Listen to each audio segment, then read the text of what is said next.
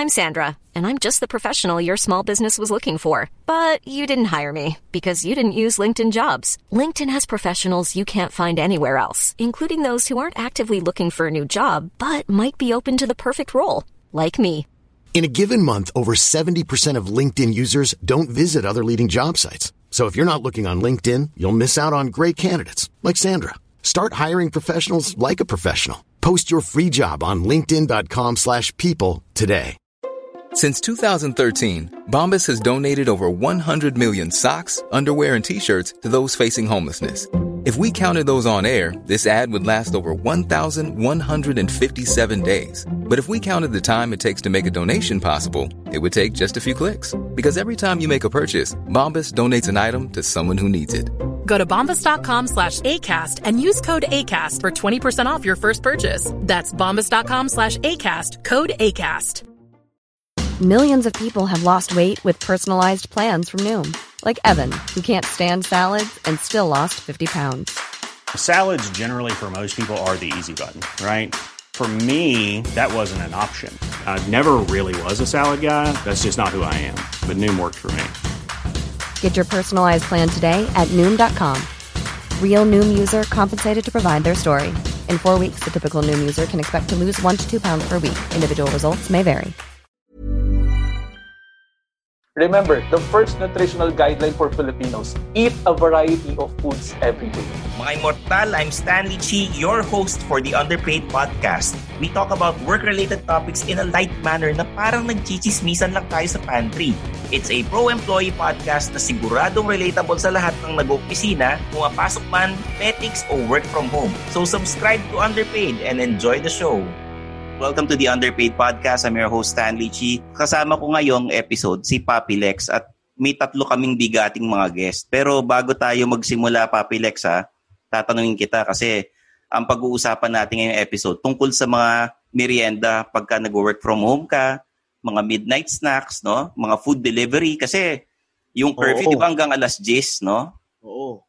So, ikaw ba, Papi Lex, ano ba paborito mong merienda bukod sa ano, mga yung mga pampabatang pagkain? Depende. Depende kung ano ang available. Parang kunwari, naalala ko pag walang quarantine, meron na pinupuntahan dito sa amin. Shawarma, shawarma house. O, pupunta ako, papunta ako ng mga, siguro mga alauna, alas dos. Ngayon, wala na. Dahil alas 8, sarado na eh. Ako, Papi Lex, medyo ano yan ah. Medyo pagka madaling araw mo kinain yan, delikado yan ah. Ah, Ali pala, yung sabi ko, hindi, ano, ah, ano, hindi pala ako kumakain, natutulog ako ng mga aga. no? Hindi, yung mga merienda, yung mga ah, prito-prito, mahilig ka sa mga ganyan, no? Oo, oh, ganun. Usually, ganun. Mga, ano, mga, mga, yan, mga, mga process, di naman process mo, siguro mga, ano, pork chop, mga fried chicken, mga ganun. Yung typical, mga- typical mga comfort food sa bahay. Yung mga ayuda. Ano ba mga ayudang binigay sa inyo? Wala naman na, wala naman natanggap na ayuda rito sa amin eh. Ah, ganon? Naku, Hmm. delikado mayor niya. Parang medyo ano.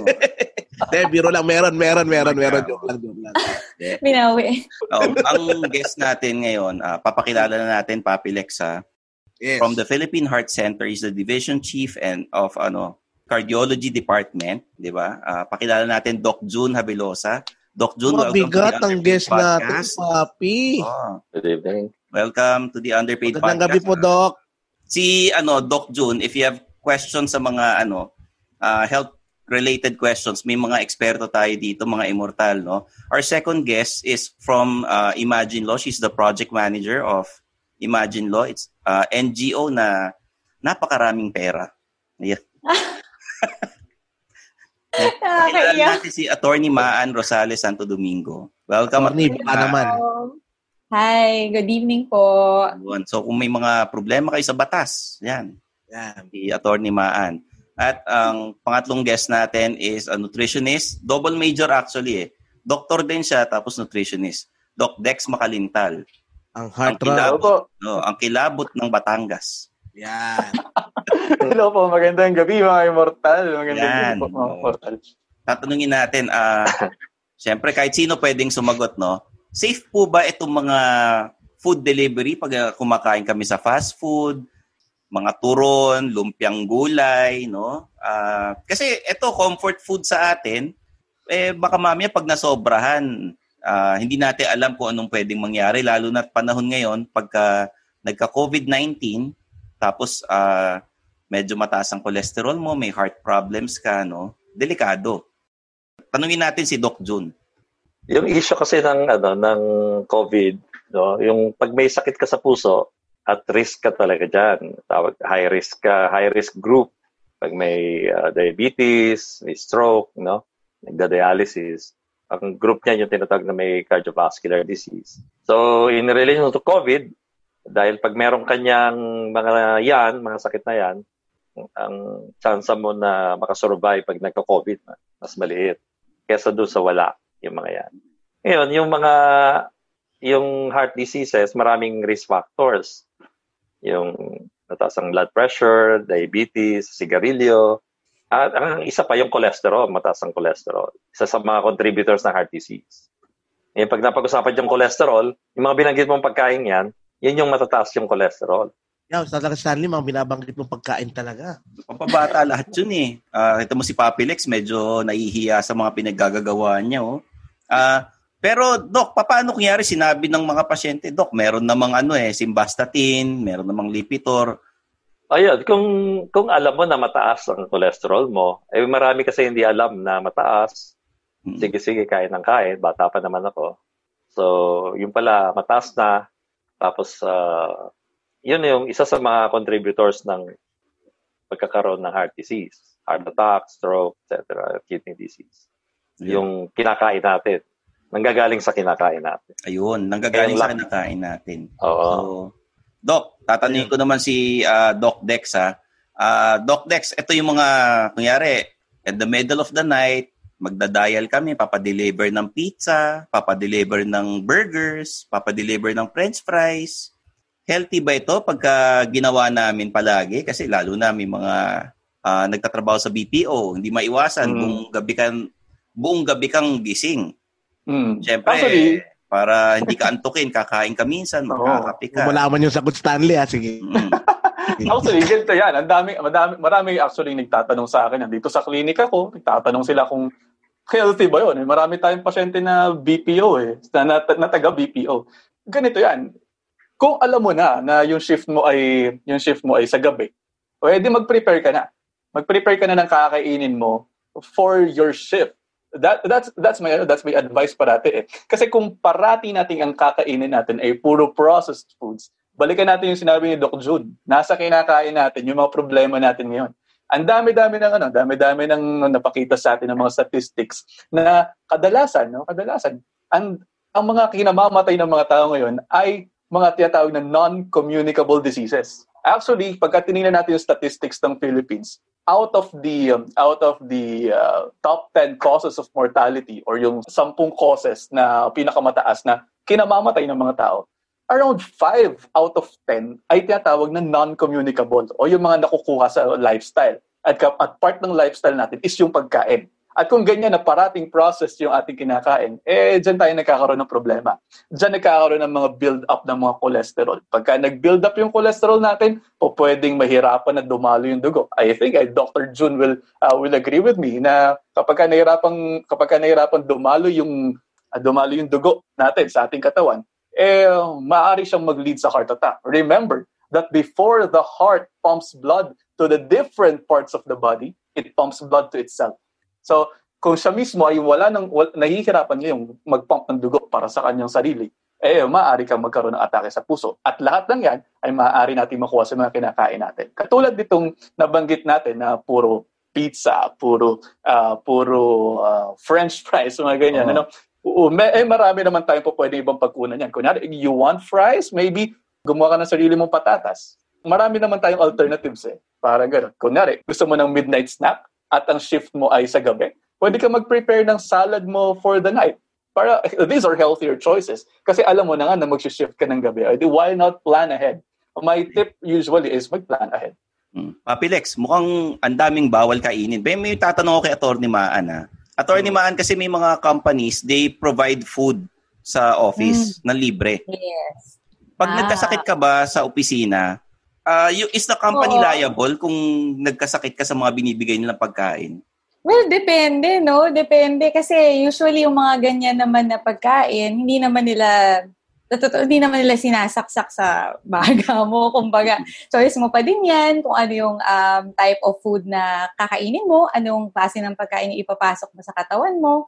Regarding liability, depende rin yan sa kung paano siya sinusupply. Um, part ba siya ng um, talagang remuneration nyo sa work? Kasi kung gano'n, dapat pinag-iisipan talaga nila kung ano yung type ng pagkain na pinoprovide nila, di ba? Pero kung parang out of goodwill lang o nilalagay lang nila para maging available sa parang um, incentive ganyan or uh, para ma-encourage yung mga employees na magkaroon ng good moral, ganyan. Mag-iiba yung mga ano, mag-iiba yung mga consequences nito. Uh, Pero nonetheless... Oo, wala naman nagpapakain na company ng... Kaya nga, iniisip ko, anong kumpanya ba yan? Uy, meron na, kunyari, ano, nakuha mo yung target sa, ano, ng team nyo sa BPO, ah, de, papakain oh, si boss. Pero hindi yung regular na papakain, oh, lunch na kain na kayo, parang ganun.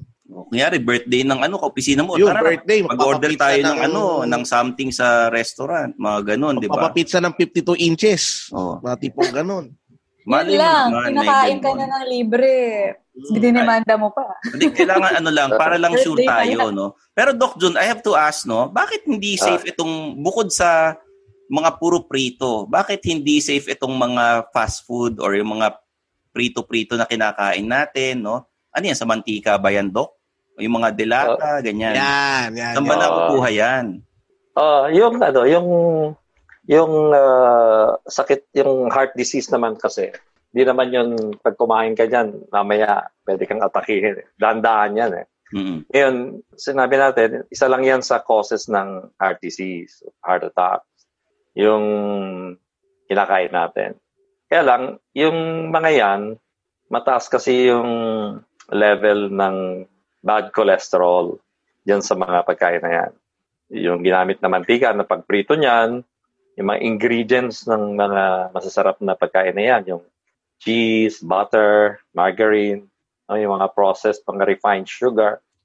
Mataas sa calories, mataas sa uh, fat, no? Yung fats, merong explain mamaya ni Dr. Dex yung differences ng saturated fat, merong hmm. unsaturated, saka merong trans fats. Nako! Trans fatty acids. Ang dami so, yan yung nakatunog. Oo, puro fats yan. Mm. Kaya lang, ang tricky niyan, uh, yung mga pagkain na yan, uh, cookies, pastries, cakes, ice cream, yung mga masasarap eh. Creamers, uh, coffee. Saka yung mga fast foods, mga mga deep fried foods. Mataas yung concentration ng ano ng bad fats o yung ugly fats na tinatawag. Yan yung mga nagde-deposit sa ano sa ugat, sa blood vessels, sa heart, sa brain, all over. So, unti-unti, pa, pababarahin niya yung, paliliitin niya yung caliber ng ugat natin. Yan, unti-unti, kumakonti yung delivery niya ng oxygen, yung, cap, yung capacity niya to deliver blood to the vital organs. Ah, ano yan? Mahihirapan yung heart, yung brain, kidneys, and then maglilid sa sakit sa puso. So, hindi naman yung agad-agad pag kumain ka yan, equals meron ito. Ano yan eh, interplay ng maraming factors. Smoking, stress, high blood pressure, lack of sleep, etc. Pag nagsama-sama yan, along with yung kinakain mo pa, ano yan? Uh, recipe for disaster. Uh, so yan, yan yung ano, yun yung mga recipe para kunin ka kagad ni Lord. Oo. Yeah. Tanungin natin kay Doc Dex, no? Doc Dex, sa dami ng fats na sinabi ni Doc June, medyo nalilito kami. Pwedeng paki, ano, differentiate naman yung iba't ibang klase ng fat na yan. Kasi ganito yan, eh, no? meron nga talagang yung sabi ni Doc Jun, yung mga good fats and the bad fats. No? Generally, generally speaking, no? para lang madali, there are good fats and bad fats. Kapag ka sinabi mong bad fats, yan yung mga usually dyan saturated and trans fats. Yung mga unsaturated, yan yung medyo, medyo, ha, medyo on the good side. Kasi yung mga yung mga saturated and trans fats, usually nakukuha sila sa mga ano, nakukuha sila sa mga uh, produkto na galing sa mga sa mga hayop, uh, sa mga animal products, diyan, diyan natin nakukuha yan. And then they can lead to ano, they can lead to deposits mga ano ng mga bad cholesterol, no? And then pinapababa pa nila yung good cholesterol. Para ma, para madali din nating matandaan, no, yung yung ano, yung bad cholesterol, no, matatandaan niyo yan sa mga blood chem niyo, yung LDL o let sabi ko nga sabi nga ng mga mga mentors ko, lechon de leche. Mm. LDL. Paborito ni de Dex. Eh, ayoko, ayoko tingnan yan sa ano sa mga blood chem results ko, yung mga ganyan. Mga ganyan. Yan, yan yung mga ano, yan yung mga bad. Pero yung ang yung mga gusto natin na fats ay yung galing sa mga plant sources. Ayun yung mga gusto natin. Pero yung mga galing animal products, usually sila yung mga nagko-cause ng mga maraming ano na maraming ah, maraming maraming maraming maraming problema sa katawan natin. Eh, They cause inflammation eh. They cause high dose of inflammation or, or pamamaga sa buong katawan. Pagka namaga, nagkakaroon sila ng nagkakaroon ng cascade of reactions leading to so many diseases or uh, or maraming maraming dinudulot na sakit katulad ng diabetes, uh, high blood, and even cancers. Ang Yeah. daming ang dami na pag-aaral niyan. Sa mantika ba, may kailangan ba kaming gamitin para, kasi kunyari nagpiprito. Kasi minsan parang ang hirap naman. Ano nakakainin namin na prito? Pag gagano, ano yung pwede namin gamitin? Kasi iba't ibang klase yung mantika pag nag-grocery kami. eh. Ngayong ano, ngayong quarantine time, ito yung mga lockdown, nalaman ko iba't ibang klase ng mantika. May canola oil, may vegetable oil, mga ano eh. Yan, maganda yan. May coconut oil. yan, Ano yung gagamitin natin, di ba? Generally speaking, generally speaking, if galing sa plant sources like your coconut oil or VCOs, pa pwede yan. Pero hindi pero hindi ginagamit masyado ng pang ano na pang prito yung mga yan. Eh. So, uh, doon tayo sa mga vegetable oils na pwede nating magamit. Pagka vegetable uh, based yung oils, that's better. No? So, Mm. yung mga ganyan. Okay. Doc John, ano itong nabasa kong may ano, partially hydrogenated fat? Ano po yun? Yung una kasi, yung mga plant, mga vegetable oils or uh, plant-derived oils, yun yung unsaturated. Ngayon, okay sana yon eh. Mm. Kaya lang, madaling, madaling umanta o mapanis. Unstable, hindi mo pwedeng patagalin, uh, hindi mo pwedeng preserve, tapos shelf life maikli, hindi masarap. No? So, naisip nila, past several years, minodify nila yung chemical structure. Nilagyan nila ng hydrogen ion dun sa gitna ng structure. So, tina- naging hydrogenated. Nabago yung configuration, naging trans fatty acids. Sa chemistry, may gano'n na cis at saka transposition. Naalala nyo sa high school chemistry nyo sa college. Ngayon, pag nagka- naging trans na, trans fatty acid, naging stable na, mas malasa daw, mas masarap, mas matagal, na, na pag sinama nila yan sa food, mas smooth, mas uh, tasty, no, satisfying. Saka yung yung mantika, mas tumatagal. Yan ang partially hydrogenated oils. Yan ngayon, ang, nung nauso yan, sasabihin, walang cholesterol. Pero, ang ginagawa niya, pinatataas niya yung, ano, pinatataas niya yung bad cholesterol, yung LDL. Tapos, baba, bababain niya yung good, yung HDL. So, na, nalaman niya, on observations na, naku, mas, mas nakakasama pala. Mas masama pa kaysa dun sa galing mga bacon o lechon, yung effect niya. So, mas maraming heart diseases na lumabas nung mauso yan sa mga fast foods lalo na.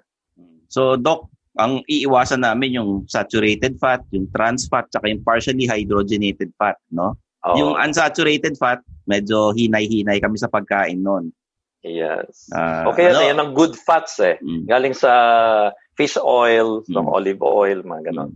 Papilex, Avocados. Oh, doon ako pagkatapos ng episode na to, puro steam na lang kakainin natin pagkain. then pagkatapos nito, tutulog na ako.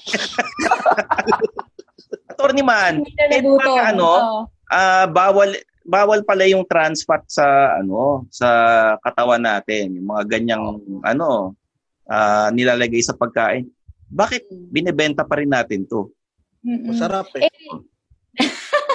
well, sinabi nga ni Doc Juno, medyo pina, meron nagdadagdag din siya ng mga characteristics sa pagkain. Kasi tu- katulad ng ano, ang lagi ko naiisip dyan, bawa sa mga pastry, sa mga croissant, yung parang flaky-flaky, ganyan. Mm. Ah, sa donut nyo, parang may mga ibang melt-in-mouth taste, parang ganyan. Yun yung, yun yung nadadagdag niya. Pero, yun nga, dahil simula nung ma- mapatunayan, nagkaroon ng maraming evidence showing um, very clearly na talagang masama ito sa katawan, um, slowly, around the world, nagtanggal na sila ng trans fat. yung tanong mo, Stanley, kung bakit um, nabibili pa rin siya dito sa Pilipinas, ang short answer doon ay hindi kasi pinagbabawal. So, dahil mm-hmm. pwede pa dito, available pa siya. Dahil pwede pa dito, ginagamit pa siya ng mga food manufacturers. Pero actually, kung titingin ka, kung pupunta ka sa New York, lahat ng food establishments nila bawal na. Ilang taon na, actually. At yung mga kapitbahay natin, katulad ng Thailand, bawal na sa kanila gumamit ng partially hydrogenated oil. Pati ang Singapore, tinatanggal na nila yan. So, Kasalanan na naman ano yan. Sin hmm. Oo nga, kasalanan talaga. 'Di ba? Pero 'yun, 'yun yung dahilan. Uh, at 'yun din yung hinihintay namin na mangyari. Actually, um, medyo nagkakaroon na kami ng konting liwanag, kumbaga, kasi meron nang nag-file ng batas, uh, nag-file ng bill sa Congress, si Congressman Ronnie Ong, tsaka si Congressman Alfred De Los Santos ng Ang Provinciano Party List um, nag-file sila ng bill nitong Nutrition Month, July 29. Ang bills na to, ang tawag ay Trans Fat Free Philippines Bills. So, dito sa mga bills na to, talagang sumasabay na tayo, no? Nag- nakikipagsabayan na tayo world class sa pag-ban ng trans fat. Kasi sa totoo lang, wala naman talaga siyang uh, mabuting maidudulot sa katawan. Yon. Attorney, ang dami-daming problema sa Pilipinas. Ba't siyang painunan yung bill? Pwede namang iba. Actually, magugulat ka kasi um, sa lahat ng mga risk factor ng unhealthy diet, and pwede akong i-correct ng ating mas experts mm-hmm. on diet no, and nutrition, si Doc Dex at si Doc June. Pero ang factors sa iba't ibang factors ng unhealthy diet, salt, sugar, mm-hmm. um, say fiber, ganyan, di ba, saturated fat, ang trans fat yung tinatawag nilang low-hanging fruit. Kasi, uh, dinidescribe siya ng World Health Organization as uh, a very direct, straightforward, na public intervention. Yung pagtanggal ng trans fat daw, kapag tinanggal natin siya, wala siyang maidudulot na um, a change in the taste and the cost of the food. Uh, at nakita na nila to sa ibang bansa. Sa ibang bansa, napatunayan nila na nung pinalitan nila, wala naman nagbago. Hmm. Um, actually, ang, ang tagline nga sa ibang bansa is, only your heart will know. So, yun ang gusto nating ma- mangyari din sa Pilipinas, di ba? Na sana malaman ng, sana mag- maprotektahan yung mga puso ng mga Pilipino na itong bagay na to, itong trans fat, ay tanggalin na natin. Okay. So, attorney, uh, ano, uh, yes, ibig sabihin, yes. ang reason kaya, ano, is, ano yan, mas mura? Kaya yun ang ginagamit? Dati. Dati, isa siya sa substitute na parang mas mura. Kasi una, tulad ng sabi ni Doc June, napapatagal niya yung shelf life ng pagkain. Tapos, pangalawa, um, dahil mas hindi siya nasisira, pwede siyang ulit-ulitin. Ulit-uliting gamitin. So, kahit ilang beses sa mga fast food nyo, alam nyo ba, nagulat nga ako eh, dahil sa trabaho ko sa trans fat. Halimbawa, yung mga mantika pala na ginagamit sa french fries, yun, 70 times. Ah, ganun? Um, 80 times na naginamit. Oh. Oo, tapos hindi pa rin siya nasisira. So, ano yun? Quality yun ng um, oil na partially hydrogenated. Dahil hindi siya madaling maging rancid o masira, pwede mo siyang ulitin. Okay. Pero, nalaman din namin na marami ng mas mga mas mura na alternative. Dahil nga siguro tinatanggal na siya sa ibang bansa, lalo na nalalaman na uh, marami naman pwedeng ipalit na mm-hmm. ma-achieve mo pa rin yung same uh, quality. Okay. Sa mga nanonood sa ating mga immortal, uh, pasensya na kayo ha. Uh, hindi naman namin sinisira yung midnight snack ninyo, yung pagkain ninyo habang nanonood, no? Gusto namin humaba ang buhay ninyo at uh, ma-enjoy nyo ang uh, ang bare months ng hindi kinukuha ni Lord o hindi pumupunta ng ospital. Tatanungin natin si Doc Dex ha, kasi uh, medyo na-intriga ako rito. Uh, yung trans fat na sinasabi nyo, how would you explain it to the local, ano, the masses, yung mga nagtitinda ng fishball, nagpiprito ng mga kung ano-ano sa tindahan, no? Kasi uh, tayo, aminin natin tayo yung tagabili. Pabili tayo ng banana cue, pabili tayo ng turon, ganyan, no? Paano natin explain sa kanila na pagka bumili ka ng mantika na may trans fat, eh, mas papadali ang buhay mo kahit na mas mura yan, no? Minsan, anong pakialam mo? Sabihin sa'yo ng mga nagtitinda. Oo, oh, di ba? Sabihin ng mga, ano, ng mga nagtitinda dyan, eh, ano, syempre, i-deny nila na yung mantika nila, eh, hindi maganda. Sabihin, ay, maganda yung mantika namin oh, dahil... Oil yan, kaya ano, sila. Oo, oh, masela ng mga customer namin, di ba? Mm. Usually, yung mga ganyan kasi, yung mga fat kasi na ganyan, they are solid at room temperature. Usually, they are bad fats. Usually, mm. ah, usually. Kapag uh, they're solid at room temperature, yan, pangit yan.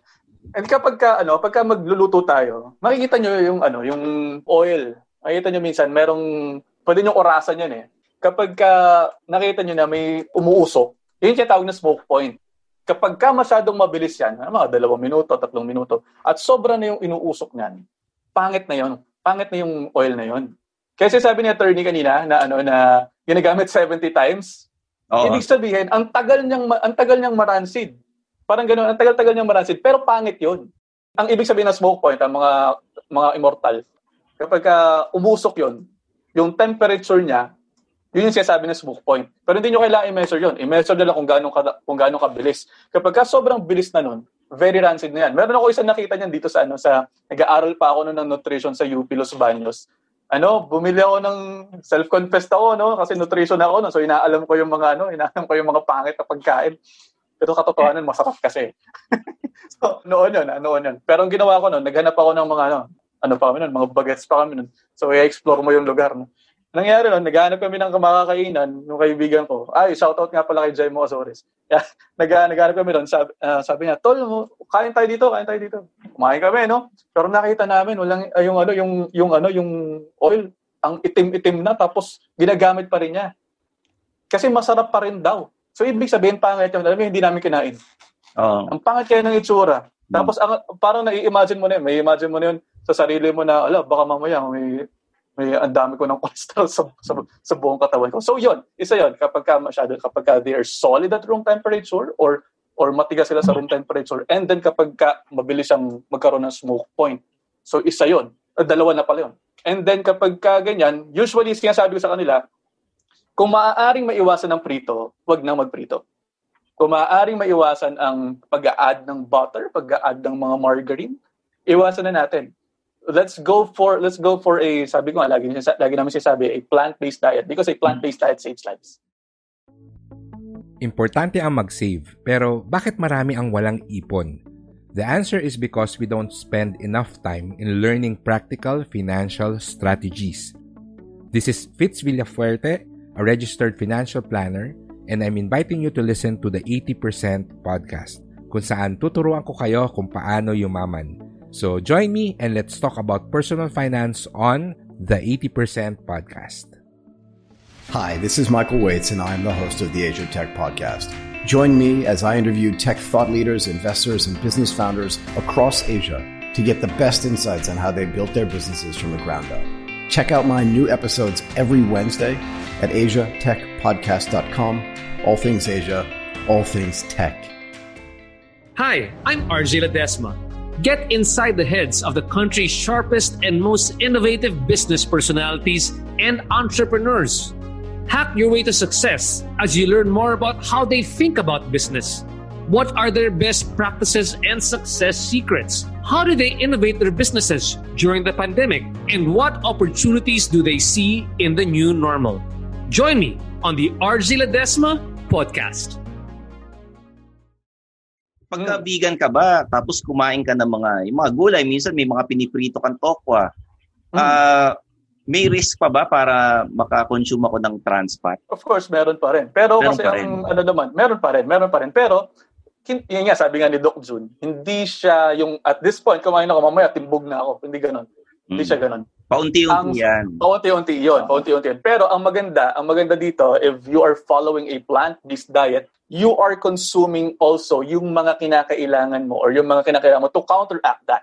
Parang ganun, parang may panlaban ka eh. Kasi I think Doc Jun will agree with me about the homocysteine levels, no? Itong mga chemical na to, yung sinatawag na homocysteine, yan. Hindi kasi natin maliliman eh, yung homocysteine. Basta chemical siya. Isipin mo, parang ganito, parang parang yung ano, nagiging semento. Parang nagiging semento siya, siya yung nagpapasemento. And then, ang to counteract that, to counteract that, kinakailangan mo ng mga vitamins and minerals. Yung mga vitamins and minerals na makukuha mo siya doon sa mga ah, doon sa mga gulay, prutas natin.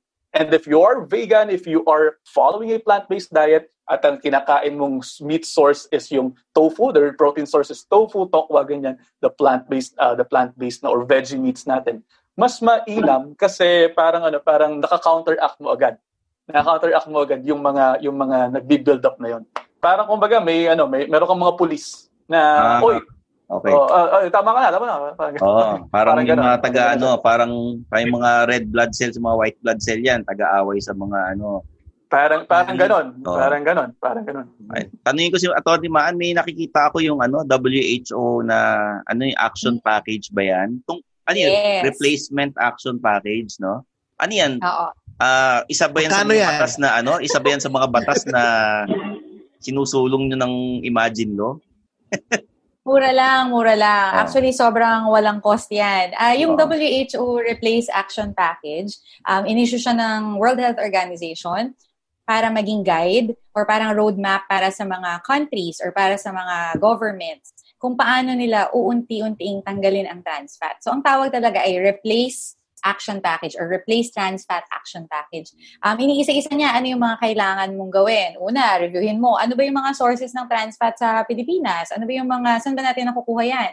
Ano ba yung mga batas na meron na sa bansa ninyo? Actually, sa atin, um, kung titingnan nyo yung nutrition label, required i-declare ang trans fat content. Sa ibang bansa, hindi ah. So actually, important yan. Yun nga lang, whether accurate yon or whether um, transparent yon or understandable yun sa consumers, iba na namang issue yan.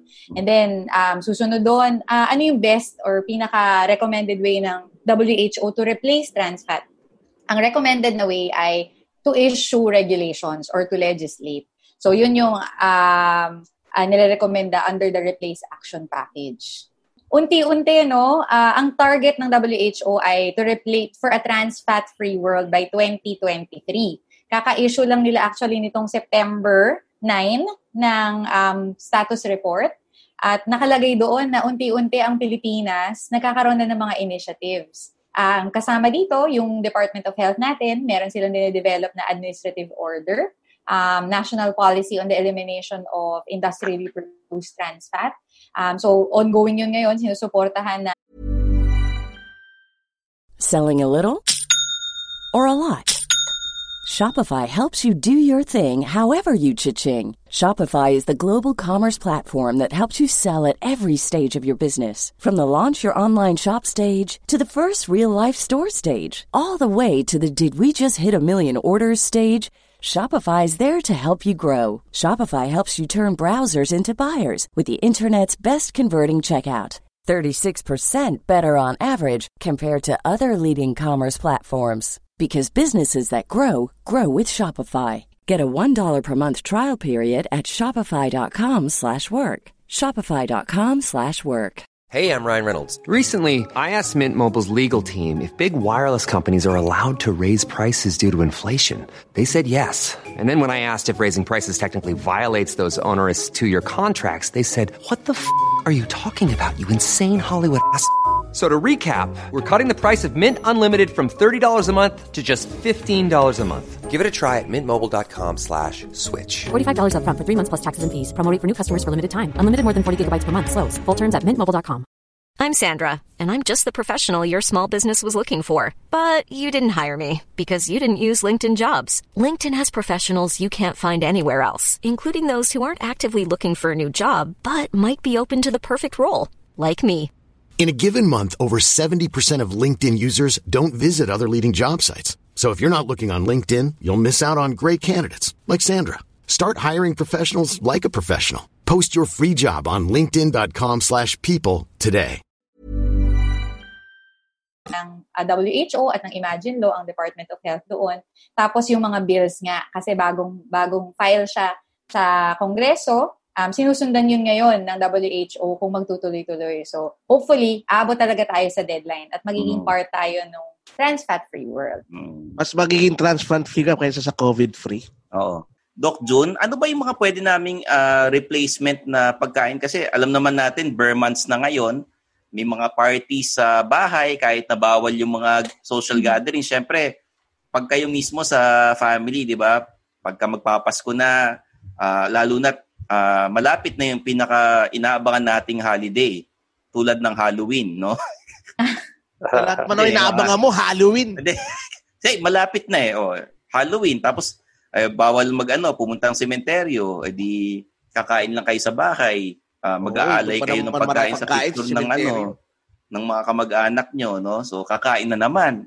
Pag kami meeting sa opisina, kakain ulit, di ba? Minsan, Zoom meeting, kakain ulit. Uh, paano ba natin may iwasan tong ano? Hindi yung pagkain ha, pero yung trans fat na uh, para dumali ang buhay natin.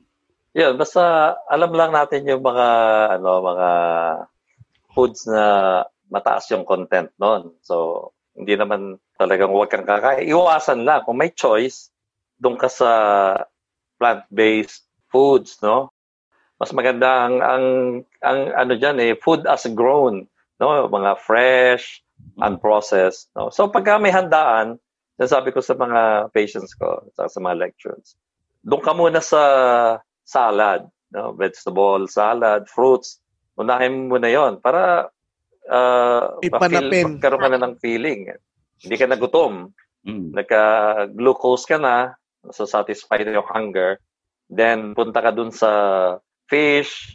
Then, pagdating na dun sa mga fatty foods, sa carbo, busog ka na eh. Hindi ka na, hindi ka, hindi ka nakakuha ng marami no? Kasi pag gutom na gutom ka, inuna mo yun. Mm. Uh, marami ka makakain. Tsaka, ang ina-advise ko, litan mo lang yung plato.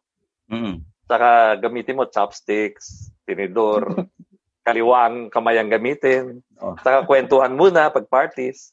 Huwag yung kainan, no? Patagalin mo kasi the longer it takes na pagkain, mas madaling uh, ma- ma- makakarating agad sa brain mo yung kinain mo na sugar, sasabihin ng brain mo, abusog na ako kung I'm filled. Kasi kapag mabilis yung kain mo, ang dami mo na nakain, hindi pa nakakarating yung signal sa brain to stop. Mm-hmm. Kaya, yun, isang technique. Slow, you talk, kwento, socialize. Saka unahin mo yung mga, ano, yung mga bulk forming foods o yung mga bulky foods, fruits, pinya, pakwan. Mm. Para pagdating dun sa, ano, pagdating dun sa mga lechon, ayaw mo na. Saka by the time na dumaan ka sa lechon, makunat na yung balat. Hindi ka nakakain talaga. Oo, hindi na, hindi na, hindi na malutong. Oo. Saka yung, ang isang, ano eh, pina-follow ko yung ano eh, parang one or two bites lang. Uh, isang Just to hiwa lang, ganun. Konti lang, oh. Mm. Damihan mo dun sa mga fruits, vegetable. No? Mm. So, Plant-based nutrition. Tawag. Kumbaga, Papilex, unahin mo muna makipaglandian sa party bago ka kumain. 'di ba? Lechon muna yung, bago landi. Hindi, magpaglandian ka muna tapos mag-offer ka ng pagkain dun sa nilalandi mo. Yun ang tapos pakainin mo, 'di ba? Para, para hindi ka magkasakit. Vegan yung nilalandi mo. Vegan ako eh. Ayo. Ah, attorney Maan. Etong pinag-uusapan natin, 'di ba? Trans fat, yung mga ano, replacement na ano. Kayo ba sa opisina, maingat din ba kayo sa kinakain nyo? Kasi sa Imagine Law, I can just imagine na ano, puro law ang pinag-uusapan ninyo. hindi, hindi. Paano kayo kumakain doon? Dahil kayo yung isa sa mga nagpupush ng trans fat bill. No? Mm-mm, tama. Oo. Sinusunod well, niyo ba kasi nung nakaraan, nung kumain tayo sa Mr. Kebab, parang ano eh, ang dami yung in-order na may trans fat. Hindi kaya ako kumain. Hindi nga ako kumain eh. Hindi. Well, ano no, um, well, of course, oo. As a Imagine Law, as an organization, kami din, tinatry namin to walk the talk. Um, unti-unti, katulad ng sabi ni Doc June, hindi naman yan um, bigla. Um, dapat talaga makapag-adjust uh, ka well. Kasi feeling ko, kung bibiglayin mo, magbabounce back ka lang din eh, di ba? Kasi mamimiss mo, kanyan. Pero actually, ang gusto kong idagdag nga dun sa sinabi ni Doc June kanina, ang gusto naman natin, kaya natin sinusulong yung um, batas na magtatanggal ng trans fat, ang gusto nating sabihin, yung mga paborito mong pagkain na merong trans fat, dapat naman pwede mo pa rin siyang kainin eh. Kasi meron ng mga replacement oils and fats. Hindi lang, yun lang, um, yung trans fat lang itatanggalin mo. So, dapat yung same taste at saka cost ng food nare-retain. Kaya gusto natin na um, gawin yun through regulation. Pero babalikan ko din yung sinabi mo, hindi na ako lalayo, hindi lang sa office, no? Sa bahay, ako personally talaga unti-unti tinanggal tinanggal ko talaga yan kasi um, may, may dalawa akong um, little kids. So, yung mga baked snacks, talaga tinanggal ko yan. Um, eh, hindi, ayoko sabihin na baka pretentious, no? Pero talagang tinanggal ko yung mga um, biscuit, di ba? Kasi yan yung madaling kainin eh, ng mga bata. And actually, sa FNRI, yung trans fat exposure ng mga bata below 6, ang may pinakamataas na mark. sila yung nakakalagpas doon sa WHO recommended trans fat um, in, hindi recommended trans fat intake, limit of trans fat intake. Sila yung nakakalagpas. So pinalitan ko yun ng more fruits, um, lagi kaming nagpapa-deliver ngayon ng, ng prutas, grapes, ganyan. At, at nakakagulat kasi Actually, ako hindi ako ganun kahilig sa prutas, pero yung mga anak ko ngayon, lumalaki sila na ganun. Mm. Uh, mahilig na sila sa prutas. Yun. Ayun. Uh, Doc Dex, para sa mga ano uh, nakikinig sa atin, ito, gawin natin, padaliin natin. Halimbawa, uh, di ba sin- sinabi natin yung mga fried foods, baka may trans fat. Ano yung mga uh, pwede mong orderin sa fast food na may, siguro may trans fat, bukod sa pizza, burgers, and french fries? Ano ba ba yung mga examples na pwede nyo ibigay? Coke, walang oh. trans fat. okay, usually usually kasi sa mga fast food, yung mga pinagprituhan nila, eh, mataas yung trans fat ng mga yan halos wala ka mo order na na walang trans fat halos ang pagkaganyan. So what I would suggest is to go for the ano for the sabi nga nila between two evils choose the lesser evil.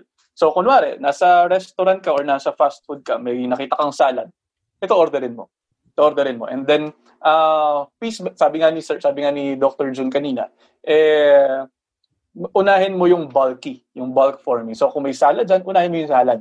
And then kung or kung, kung kunari, gustong gusto mong kumain ng ano, gusto gusto, gusto mo kumain ng french fries at saka ano, uh, magsama ka ng kaibigan na ma-share mo yung yung food. And then uh, para para mas less din yung makakain mo at nakakapagkwentuhan kayo. Kasi nga, dito sa lifestyle medicine, we value relationships as well and connectedness. At doon sa pagkain kasi, yung sa pagkain kasi, when you, kunwari, tayo, tayo dito, kumakain tayo, magkakasama tayong kumakain eh tama yung sinasabi ni Sir kanina na may point kasi sa uh, sa utak natin yung oras, yung oras na ay pagkatapos ng mga 15 minutes busog na ako. Ang masasabi na yun ng utak mo na tigil na, parang stop, oops, uh, satiated ka na, parang ganun. So, uh, what I would suggest is yung ano, yung kung may makakita kayo ng salad, may gulay, may prutas, that's better. Para yun muna yung order niyo, yun muna yung kainin niyo, bukod doon sa mga pagkain na na meron. Na na, na meron na alam mo na may trans fat like for example pizza for example uh, french fries no? Yung mga yan. And then balikan ko lang sabi ni ano ni Papilex kanina yung yung Coke wala yung trans fat oo nga wala nga yung trans fat pero meron yan kahit yung Coke Zero meron yung mga artificial sweeteners na maaari ding hazardous sa ating health so uh, if we touch on that maaari din tayo maaari din kahit yung Coke Zero yan no meron pa rin yung mga chemicals na maaaring mag-cause ng other inflammation sa ating katawan. So what I would suggest, tubig. Number one, tubig. And then magbaon hangga't maaari magbaon. And we plan ahead kasi alam naman natin yung alam naman natin yung activities natin for the whole day. Eh. So we plan ahead. And I said I would suggest that we plan for a week. Kasi if you plan for a week, you're looking forward for that week at hindi ka magka-crave or less yung cravings mo. Doc June, uh, advisable ba para sa mga ano nanonood sa atin na dapat may blood test palagi, yung nagpapakuha ng blood chem para malaman natin yung mga yung mataas ang cholesterol, triglyceride. blood test eh. Hindi kasi 'di ba ano um, minsan may mga taong hindi naman mataba pero mataas ang cholesterol at triglyceride nila. Maybe it's because of ano, yung kinakain nila na may trans fat. Tapos wala yeah. silang exercise, no? Tama 'yon. Yung ano, yung mga test dapat uh, regular yan. At least once a year, kung alam mong may abnormality at risk ka, overweight, may mataas ang blood pressure, diabetes kahit twice a year. Kasi hindi yan nakikita sa timbang eh. Even yung kinakain, sabi, hindi ako kumakain ng baboy, baka, ano. Pero yung trans fats, yun yung kasi yung hidden fats. Nandiyan yan, bukod sa, sa mga fast food na binanggit ni Dr. Bex. Yung mga pagkain natin paborito, yung donut, yung mga whipping mm. cream, yung mga mga biscuits na may cream na palaman, no? Uh, even the coffee creamer, 3-in-1 coffee. Uh, yung gusto nating coffee na flavored coffee na maraming cream, no? Na may gelatin, etc. Mataas ang trans fat, yung mga hidden fats sa biscuits, chips, potato chips, mas marami siyang trans fat kaysa sa buong uh, potato. So, kailangan natin i-test yung uh, blood natin, blood chemistry. Dapat merong lipid profile kasama yan. Yung nandyan yung total cholesterol, triglyceride, LDL, HDL, no? pati yung blood sugar.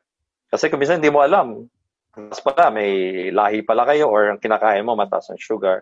Then yung uh, creatinine, yan yung kidney function test. So pag mataas yan, hindi nagtatrabaho maganda yung kidney. Uric acid, uh, mga liver enzymes, SGPT, SGOT. So mga l- chemicals yan na kahit tumataas, pwedeng hindi mo maramdaman. So walang warning. At saka walang ano magsasabi sa'yo na mataas yan. So yung mga blood test, sasabihin, then makakapag-interpret kung kailangan ng intervention. And ma-assure ka na tama yung ginagawa kong diet. Uh, bumababa yung sugar, yung cholesterol, or kulang pa. Kailangan ko pang dagdagan yung modification na ginawa ko. Okay. Doc, ano yung mga signs sa mahina ang puso ng isang tao? Kasi di ba, you've been a cardiologist for the longest time na. Siguro naman minsan sa unang tingin parang nahalata mo na, di ba? Oo. Yung ano may mga simptomas yan pero again yung simptomas kalahati lang ng mga may sakit sa puso ang meron yan eh. Mm-hmm. Kalahati walang nararamdaman. So yung mga yon commonly pinakamadalas yung masakit yung dibdib, mabigat sa sa dito sa harapan no. Hindi yung kaliwa o kanan nasa gitna, parang dinadaganan no kapag nagalit, napagod, bumibigat na progressive o kaya uh, dati nakakalakad ka ng isang kilometro, ngayon isang kanto na lang. Pagod ka na, madaling mapagod, hingalin. Although pwedeng dahil lang sa overweight ka, lockdown, hindi ka nag-exercise. Kaya lang, kapag nagiging reg palagian ito, progressive, baka symptoms na yan ng sakit sa puso.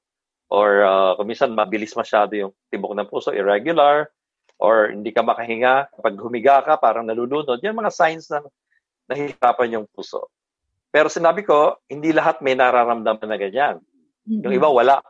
Ano, basta na lang matutumba, mm-hmm. sudden death, first and the last. Mm-hmm. So may mga factors. Kapag nasa sayo yung mga factors, mga predictive factors, yung bang pag meron ka ng 1 plus 1 plus this, ah, kandidato ako. So, pa-check mo na yung blood chemistry, may mga test, ECG, stress test. Uh, ano yan, predictors yan na, naku, uh, kandidato pala na nagkasakit. So yung mga pag naninigarilyo ka, mataas ang blood pressure, kailangan pa-check mo lang lagi. Uh, mataas ang sugar, yung cholesterol, sedentary ka, tamad, uh, higa lagi, kain, tulog. Yan, lalo nitong lockdown, maraming nagkaganyan. Eh.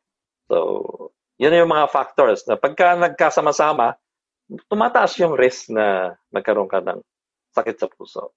Okay. yung mga sinabi kong symptoms. Hmm. Doc, June, may payo ka ba sa mga viewers natin tsaka sa mga listeners natin para maiwasan? Pagpa-blood chem. Uh, oo. Uh, kasi pagka lumabas ka ngayon ng bahay, medyo delikado. Baka hindi ka man mamatay sa sakit sa puso at sa transplant, baka mamatay ka dahil sa COVID. Yung ano yung takot natin sa COVID actually uh, yung namamatay sa COVID mas konti lang yan, small fraction sa mga namamatay sa sakit sa puso. Mas maraming namamatay sa sakit sa puso. Last year, mahigit uh, isang daan libo yung namatay ng sakit sa puso sa Pilipino. Ngayon, uh, six months na into COVID, mga 4,000 na namatay sa COVID. Marami pa dyan may, may sakit sa puso. So actually, mas delikado yung cardiovascular disease, yung sakit sa puso kaysa sa COVID. Mabilis nga lang sa COVID, pero kung sasumahin, maraming mas marami ang namamatay sa heart attack, sa stroke, no? Kesa sa COVID. Uh, kaya ang ngayon, ngayong lockdown, para maiwasan natin ito, uh, lumit yung risk o chance na magkaroon ka ng mga sakit sa puso. Siyempre, yung uh, healthy living, no? Modify mo yung lifestyle. Uh, iwasan yung mga pagkain na alam mo makakataas ng cholesterol, ng sugar, o yung maaalat kasi cause yan ng pagtaas ng blood pressure. Uh, mag-exercise ka. Uh, pwede namang pwede nang lumabas kahit sa bakuran lang sa kalye. Magpaaraw, mag mag mag-dribble, maglulundag, magsayaw. And tingnan mo yung kinakain. Lalo na itong transplant na ito. Uh, tingnan mo yung label ng pagkain mo. Uh, tingnan mo kung anong mga ingredients. Uh, you know, galing ba sa halaman to? Galing sa animal? mataas yung salt content. No? So, ito mga yun. Saka yung mga bisyo, yung sigarilyo, alak. Ayan, oh. Uh, Dapat talaga iwasan yung mga pati mga vape, no? Delikado talaga yan. Oo. Yan, isa yan. Saka yung mag mag-worry masyado. Relax. Yung exercise, nakaka-relax yan. So, dapat mas mga limang, uh, four to five days in a week ang exercise. Yun. At least 30 minutes to one hour. Yung mga cardio, yung mga nagbabike, tumatakbo, no? Yung mga Yes. cardio yan, malaking bagay yan eh. Siyempre, ano, maraming salamat Doc Jun ha. Si Doc Dex naman, etong quarantine bodies natin, paano natin ano, ah, ano yung mga dapat nating kainin para hindi naman tayo after ng lockdown eh, uy, parang may nagbago sa'yo, hindi ko lang masabi kung ano. Pero yung pala mataba na yung ano, yung kausap niya.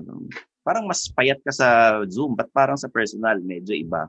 Ang ang ano, ang usually na sinasabi ko nga eh itong lockdown na to, ang daming ang daming beses ko na itong sinabi. Sana this time mag-materialize na no.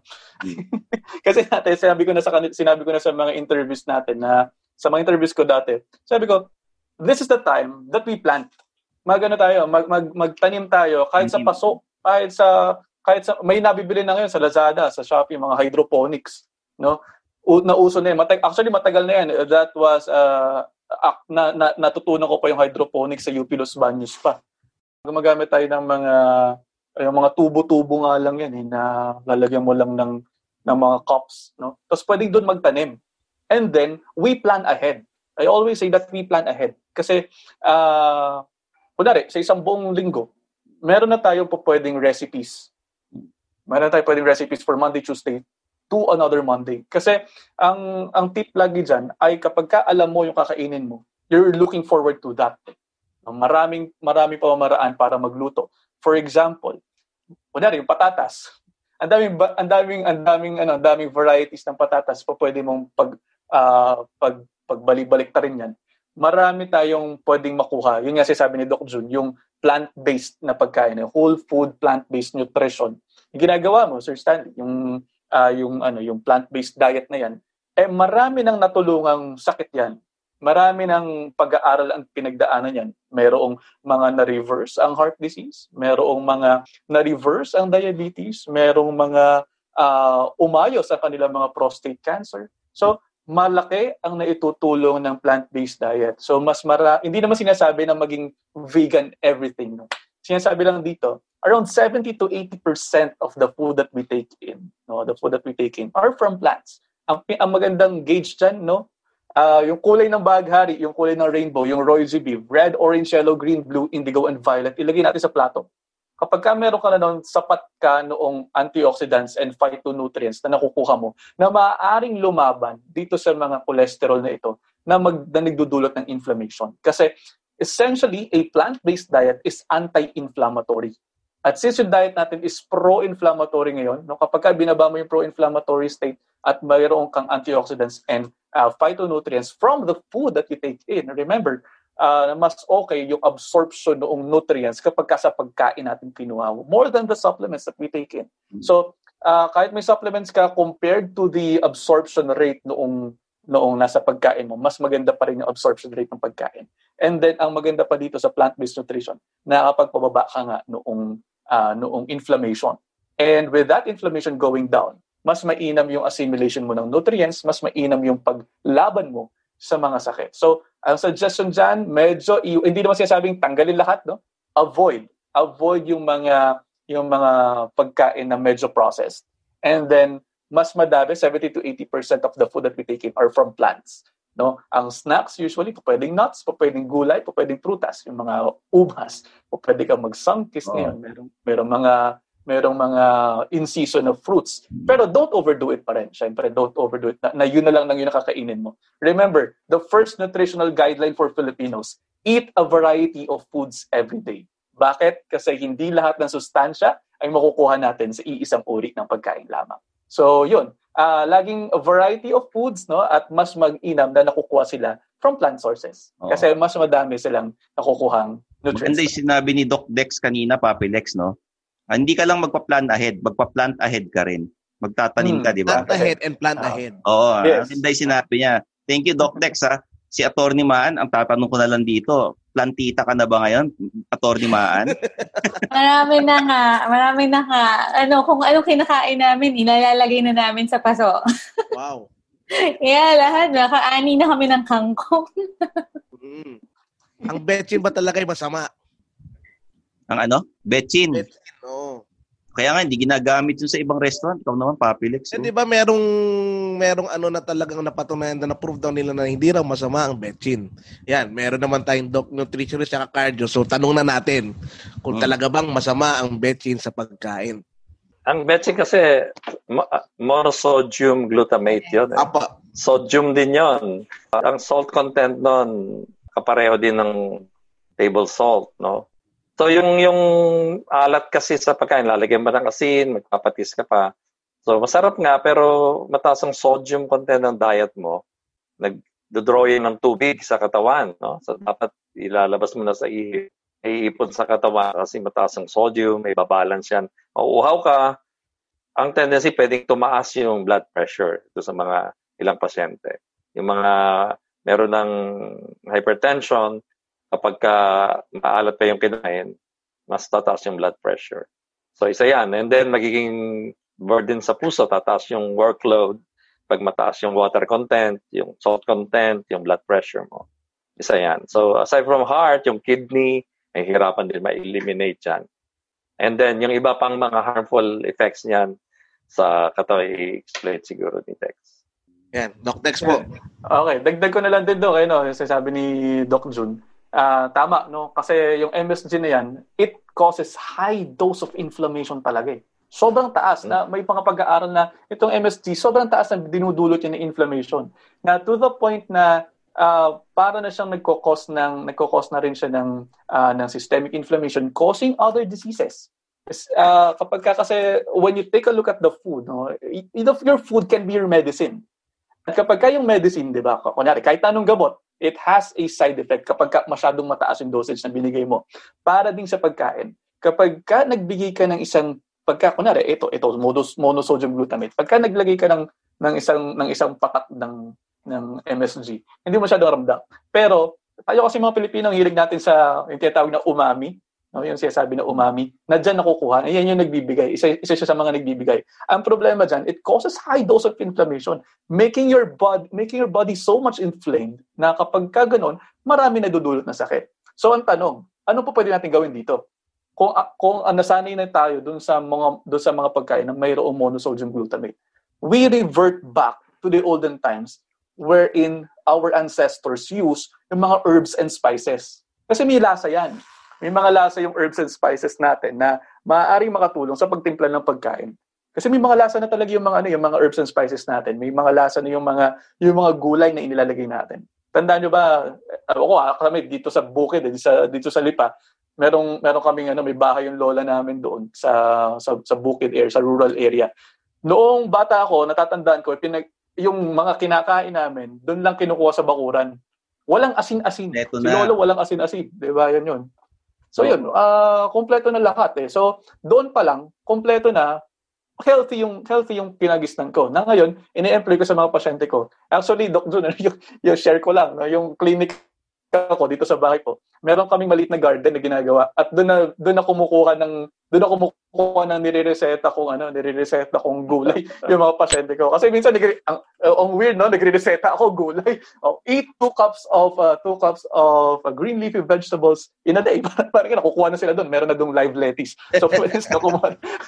so ganoon. Na, nakakatulong ka sa mga tao, nakakatulong tayo sa mga tao at kami rin bilang pamilya, doon na rin kami kumukuha ng pagkain. So it is economical nakakatulong pa rin sa ekonomiya natin. Okay. Mas mura din. Mag-substitute. Mas mura. Mm, substitute na lang yung ano, mga natural na spices. Mm. Uh, ginger, paminta, Opo. sili. No? Sarap na yan. Okay. Uh, Attorney Maan, uh, eh. anong papayo mo sa mga immortal na nag-o-office ngayon, mga nagbi-BPO?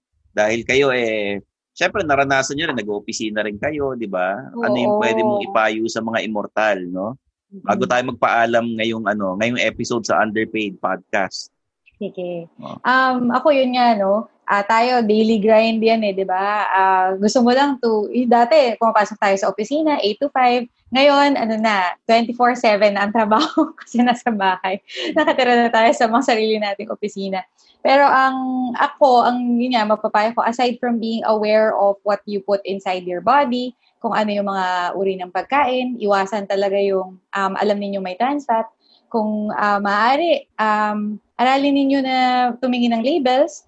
Pero yun din, um, ultimately, ang gusto natin talaga sana, um, matanggal yung, kumbaga hindi na tayo mag-alinlangan sa mga pagkain na readily available sa atin. Kasi kung tatanggalin na ng isang batas or ng isang regulation yung isang harmful substance katulad ng trans fat sa kinakain natin, gusto natin um, lahat ng mga pagkain na available sa atin in our own food environment safe na, 'di ba? So, kung ano, kung um, gusto niyo makisama sa amin, um, ngayon, yung, yung bill ay nasa health committee. So, nag-reach out kami um, in our own little communities, in our own networks, tagging your congressman, tagging your legislators, yung mga district representatives ninyo. Ipaalam nyo sa kanila na merong, merong bills na naka-file on eliminating trans fat. Tapos, keep yourselves aware kung ano yung nangyayari para masiguro natin na yung ating, kumbaga ang ating pamahalaan ng ating um, gobyerno, inaalagaan tayo. Diba? Kasi tayo din naman yung naglalagay ng pera sa ekonomiya natin. so, dapat lang na ingatan nila tayo at ang ating kalusugan. Apilex, kita mo naman ha. Uh, oh. Dito sa underpaid, hindi lang naman yung mga office-related na topics ang pinag-uusapan natin, pati yung mga kinakain nila. Dahil syempre, pag nag-opisina ka, nag-BPO ka, work from home, may hindi mo maiwasan eh Magkakape ka, minsan 3-in-1. Minsan pupunta kayo sa mamahaling coffee shop para makabili ng planner, di nyo alam. Uh, yung mga whipped cream na yon may mga trans fat pala yon, 'di ba? Yung kapalit ng planner sakit sa puso. Gumastos ka pa. O yung mga milk tea na ganyan, 'di ba? O Papilex. Ah, nako. Nako, may Stanley. Kailangan mag-ingat-ingat tayo sa mga kinakain natin na kahit alam mo pati yung black coffee baka hindi na ako gumu- hindi na ako uminom noon eh black coffee lang ako, wala akong asukal tsaka creamer. Eh. Medyo iiwasan ko na, magtsatsaan na lang ako. Kasi, di ba? Nat- eh, malay mo, tsaka meron din, transplant din yun. Wala, wala. Ano yun eh, dahon yun eh. Pinatuyo na dahon yun, di ba? Tapos ano, pakukuloan mo lang. O kaya baka pito-pito na lang inumin ko, Papilex. Bigyan kita daw ng banaba, meron dito. Hindi. uh, seriously, uh, mga immortal ngayon, pagka ngayong panahon na may mga COVID-19, mara- mataas yung uh, sakit sa puso na marami namamatay dahil sa iba't ibang sakit, lalo na malapit ang Burr months, ingatan natin yung mga ano, maghinay-hinay tayo sa pagkain. Kumbaga, Ayun. pag nagda-drive ka, hinay-hinay, ano, dahan-dahan sa daan. Pagka kumakain ka, eh, dahan-dahan sa paglamon. Huwag na masyadong masiba, di ba? So, unahin ng prutas at gulay. Yeah. Pasundot lang. Oh. Ano, Papilex?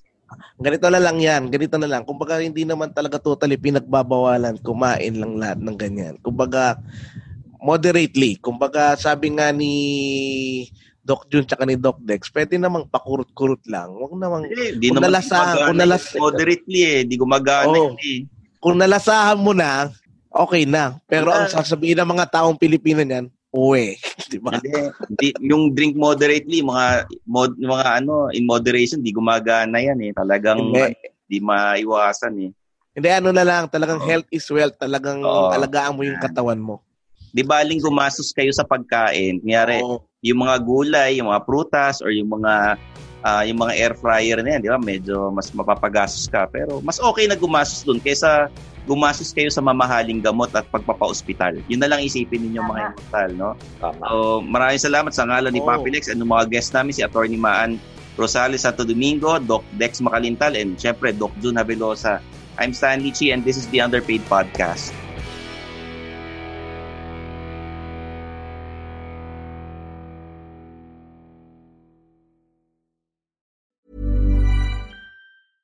Hey, it's Paige DeSorbo from Giggly Squad. High quality fashion without the price tag. Say hello to Quince. I'm snagging high-end essentials like cozy cashmere sweaters, sleek leather jackets, fine jewelry, and so much more. With Quince being 50 to 80% less than similar brands. And they partner with factories that prioritize safe, ethical, and responsible manufacturing. I love that. Luxury quality within reach. Go to quince.com slash style to get free shipping and 365 day returns on your next order. Quince.com slash style. When you make decisions for your company, you look for the no brainers. If you have a lot of mailing to do, stamps.com is the ultimate no-brainer. Use the stamps.com mobile app to mail everything you need to keep your business running with up to 89% off USPS and UPS. Make the same no-brainer decision as over 1 million other businesses with stamps.com. Use code PROGRAM for a special offer. That's stamps.com, code PROGRAM. Want truly hydrated skin? Meet Osea's Body Care Breakthrough Hyaluronic Body Serum. It's clinically proven to increase hydration by 161%. It's lightweight, fast absorbing, and delivers 24 hours of hydration for silky smooth skin without any sticky afterfeel. Treat your skin to clean, vegan skincare from Osea. Get 10% off your first order with code SUMMER at OseaMalibu.com. That's O S E A Malibu.com code SUMMER.